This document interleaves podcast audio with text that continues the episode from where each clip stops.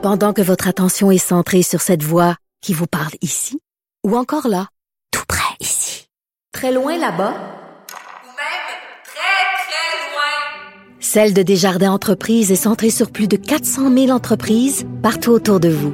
Depuis plus de 120 ans, nos équipes dédiées accompagnent les entrepreneurs d'ici à chaque étape pour qu'ils puissent rester centrés sur ce qui compte, la croissance de leur entreprise.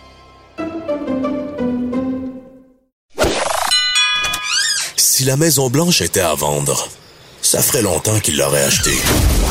Vous écoutez Que Dieu bénisse l'Amérique. avec Vincent Dessureau. Au mois de mars dernier, euh, ne voulant pas me faire prendre cette fois par euh, la rapidité à laquelle les chambres d'hôtel, euh, les Airbnb se font louer à Washington, D.C., proche de l'investiture présidentielle, j'avais pris la précaution de déjà me réserver une chambre d'hôtel juste à côté de la Maison-Blanche euh, à un prix très intéressant alors qu'on sait que le 20 janvier euh, 2021 allait être fou à Washington. Alors j'avais préalablement euh, réservé cette chambre-là que j'ai malheureusement dû euh, annuler dans les derniers jours parce que euh, pas nécessairement une question de sécurité, vraiment la COVID, c'est trop compliqué, euh, la quarantaine, c'est ça rendait le tout un peu trop pénible. Alors j'ai dû à contre-cœur annuler cette, cette chambre-là et ne pas pouvoir assister à l'investiture de Joe Biden la semaine prochaine. Ça a été mon troisième président. J'étais là lors de l'investiture de, de Barack Obama en 2009 et euh, de Donald Trump en 2017. Un mot quand même, je voulais revenir sur ces deux expériences-là pour vous raconter un peu à quel point c'est particulier et c'est des moments uniques dans l'histoire américaine. Euh, évidemment, en 2009, ma première expérience qui était, veut, veut pas, euh, une journée absolument, en fait, ça s'étale sur à peu près trois jours, mais l'investiture comme telle, moment extrêmement impressionnant où je me suis retrouvé au milieu d'une foule de 1,8 million de personnes. On a beaucoup parlé des chiffres entre euh, celui de Trump et celui d'Obama. Je peux vous dire que pour être là, avoir été là les deux fois, il n'y a pas de, débat. Là. La foule pour l'investiture de Barack Obama est absolument saisissante et m'a permis de voir, faut dire que euh, je suis même un peu myope. C'était sur un écran géant que j'ai vu ce qui s'est passé, mais en regardant au loin, je voyais un petit point c'était le premier président noir qui prêtait serment et devenait président des États-Unis. I, Barack Hussein Obama, I, do Barack- solemnly swear I, Barack Hussein Obama, do solemnly swear that I will execute the office of President to the United States faithfully, that I will execute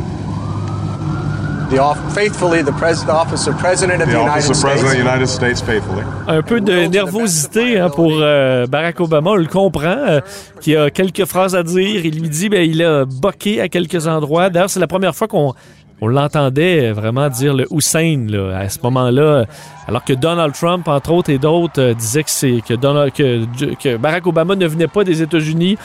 Euh, De l'assumer, le, ben oui, il s'appelle Barack Hussein Obama et allait être euh, assermenté de la sorte. Ben, c'était en quelque sorte un peu symbolique.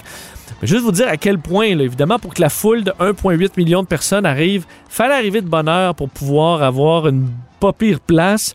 Vous dire, moi, ma chambre était en chambre d'hôtel, parce que là, j'avais pas réservé neuf mois d'avance.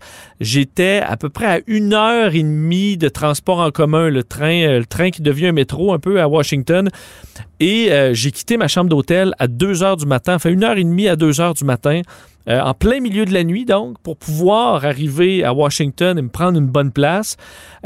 Et à 2 heures le matin, même en lointaine banlieue de Washington, le métro euh, était comme à l'heure de pointe.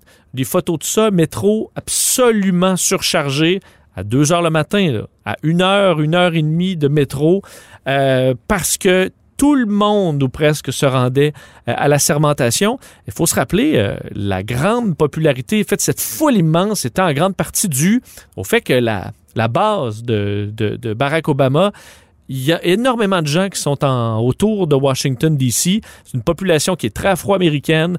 Alors, même si les gens qui avaient peut-être pas voté, euh, en fait, la majorité avait voté, mais même ceux qui s'intéressent peu à la politique, pour être là, à ce moment historique, il y avait énormément, énormément de gens qui provenaient de, la banlieue de Washington qui est très afro-américaine, une foule qui n'avait pas tout près euh, Donald Trump. Alors évidemment, la foule était moindre à Donald Trump et c'est d'ailleurs ce que j'ai couvert à ce moment-là. Mais c'était pas nécessairement mauvais pour Donald Trump, c'est que sa, sa, base est plus loin. Alors, il venait de plus loin. C'était tout à fait normal qu'il y ait moins de monde. C'est Donald Trump qui en a fait tout un plat à, ce moment-là. Donc, deux heures du matin, je me rends là. Je me souviens qu'il faisait extrêmement froid le 20 janvier 2009. En plus, on est, euh, donc on est en janvier à Washington. Il n'y a pas de neige, mais il faisait froid. Et euh, les gens... Euh, se réfugiaient entre autres dans les toilettes chimiques pour essayer d'avoir un peu de chaleur, se mettaient des, euh, des, couvertures comme ils pouvaient parce qu'on devait attendre des heures et des heures et des heures euh, dans une ambiance, une ambiance quand même très festive. On se souvient que des artistes euh, qui se sont présentés et qui étaient prêts à chanter, à faire leur spectacle pour Barack Obama, c'est pas la même liste que pour Donald Trump. J'ai vu euh, U2, Aretha Franklin, Beyoncé. Euh, ils étaient très ben, Bruce Springsteen était là. Alors les plus grands artistes américains avaient aucun problème à chanter pour pour Barack Obama.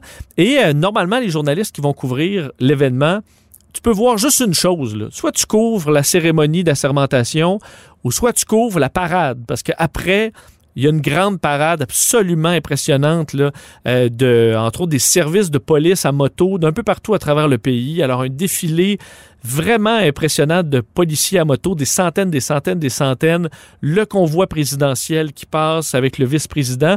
Euh, je voulais voir les deux et normalement c'est impossible parce que la ville est tellement militarisée, euh, fermée avec des immenses clôtures à peu près partout.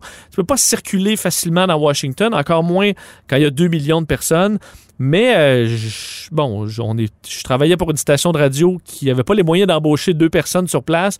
Donc, j'essaie de faire une passe-passe où, à la fin du discours de Barack Obama, j'attendais pas la fin et je partais à courir vers la station de métro la plus près, euh, avant que le gros de la foule ben, bloque ça pour des heures. Alors, juste avant que Barack Obama termine son, son speech, je pars à course. Je me rends à la première station de métro. Je passe effectivement avant la foule. Je prends le métro. Le problème, c'est que là, je dois me rendre de l'autre côté de la grille pour pouvoir voir la parade. Et, euh, mais les stations de métro sont bloquées sur une grande distance. Alors, je dois me retrouver à l'autre bout de la ville où finalement le métro débloque et où je peux sortir. Et là, je dois courir pour pouvoir revenir ben, là où il y aura de l'action, à la parade. Cours pendant, je sais pas, une demi-heure, 45 minutes réussi à arriver à l'endroit où il y a la parade. Évidemment, c'est bondé de monde à travers ça, mais je m'étais acheté un billet pour pouvoir avoir dans l'estrade euh, un, point de vue là, clair pour pouvoir voir cette parade historique.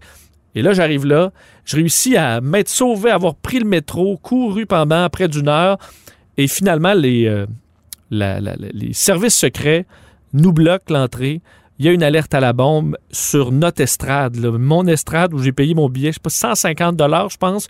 Pour un jeune journaliste, c'est beaucoup d'argent. Et euh, on me dit, on peut pas, alerte à la bombe.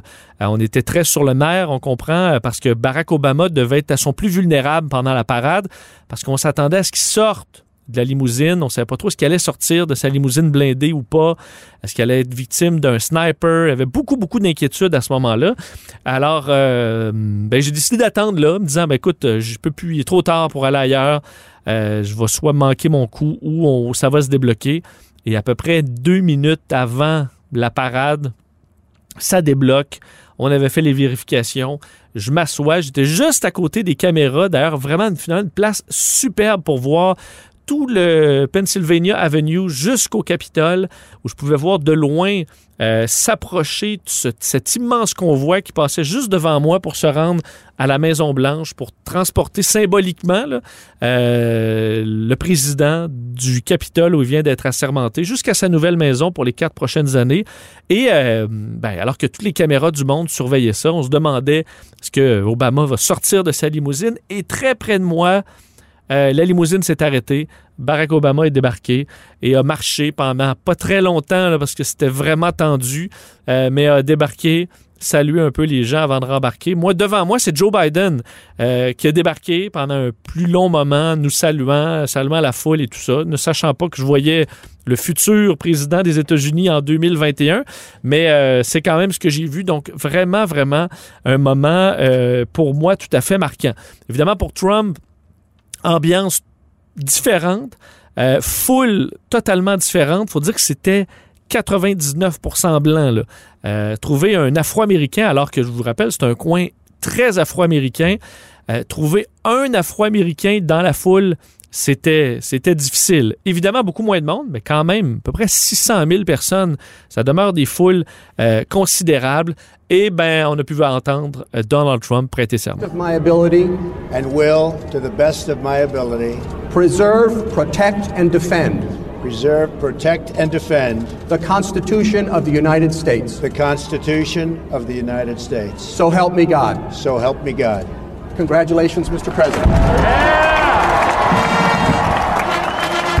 Alors, c'était euh, son assermentation euh, et euh, ben, après, il fait son discours. Discours. euh, et à ce moment-là, on se disait, ben, finalement, Donald Trump, il est quand même capable de faire un discours qui se tient. Est-ce qu'il va finalement va être euh, moins pire que certains le disent? C'est un peu l'ambiance à ce moment-là. Toujours un peu festif, la sermentation. Alors, on était en, en mode euh, ça va bien se passer. Barack Obama qui serrait la main euh, de Donald Trump sans, sans problème. On se souvient que euh, Michelle Obama avait amené un petit cadeau pour euh, Melania Trump. Donc vraiment, Obama qui pilait sur son orgueil à ce moment-là hein, avant de quitter avec euh, Marine One, l'hélicoptère présidentiel qui nous a survolé. euh, et c'était les derniers au revoir de Barack Obama à la, à la présidence des États-Unis.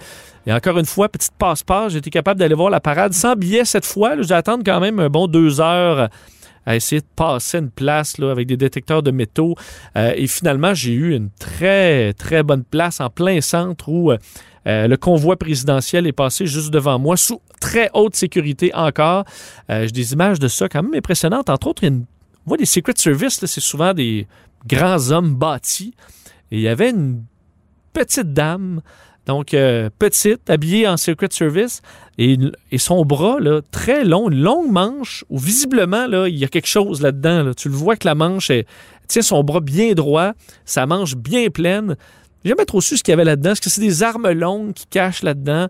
On voit toujours un peu partout la sécurité qui se place, mais euh, c'est vraiment une expérience à vivre que je ne pourrais pas vivre, mais au moins pour Donald Trump et pour être fier de dire que Joe Biden n'aura pas une foule aussi grandiose que la sienne, parce qu'il n'y aura personne. En fait, malheureusement pour Joe Biden, ça, ça se fera de façon très différente en raison de la COVID et en raison des menaces qui pèsent contre euh, l'investiture depuis le siège du Capitole. Mais euh, reste que cette photo-là verra de Joe Biden devant une foule vide, mais des militaires euh, et tout ça en distanciation, euh, plusieurs avec des masques.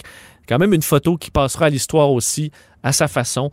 Alors, euh, le 20 janvier, ça aura lieu, que Donald Trump le veuille ou non. Ce sera intéressant de voir ben, l'importance que ça prendra dans l'histoire, que c'est arrivé d'un président un petit peu plus conventionnel que ce qu'on a reconnu dans les quatre dernières années.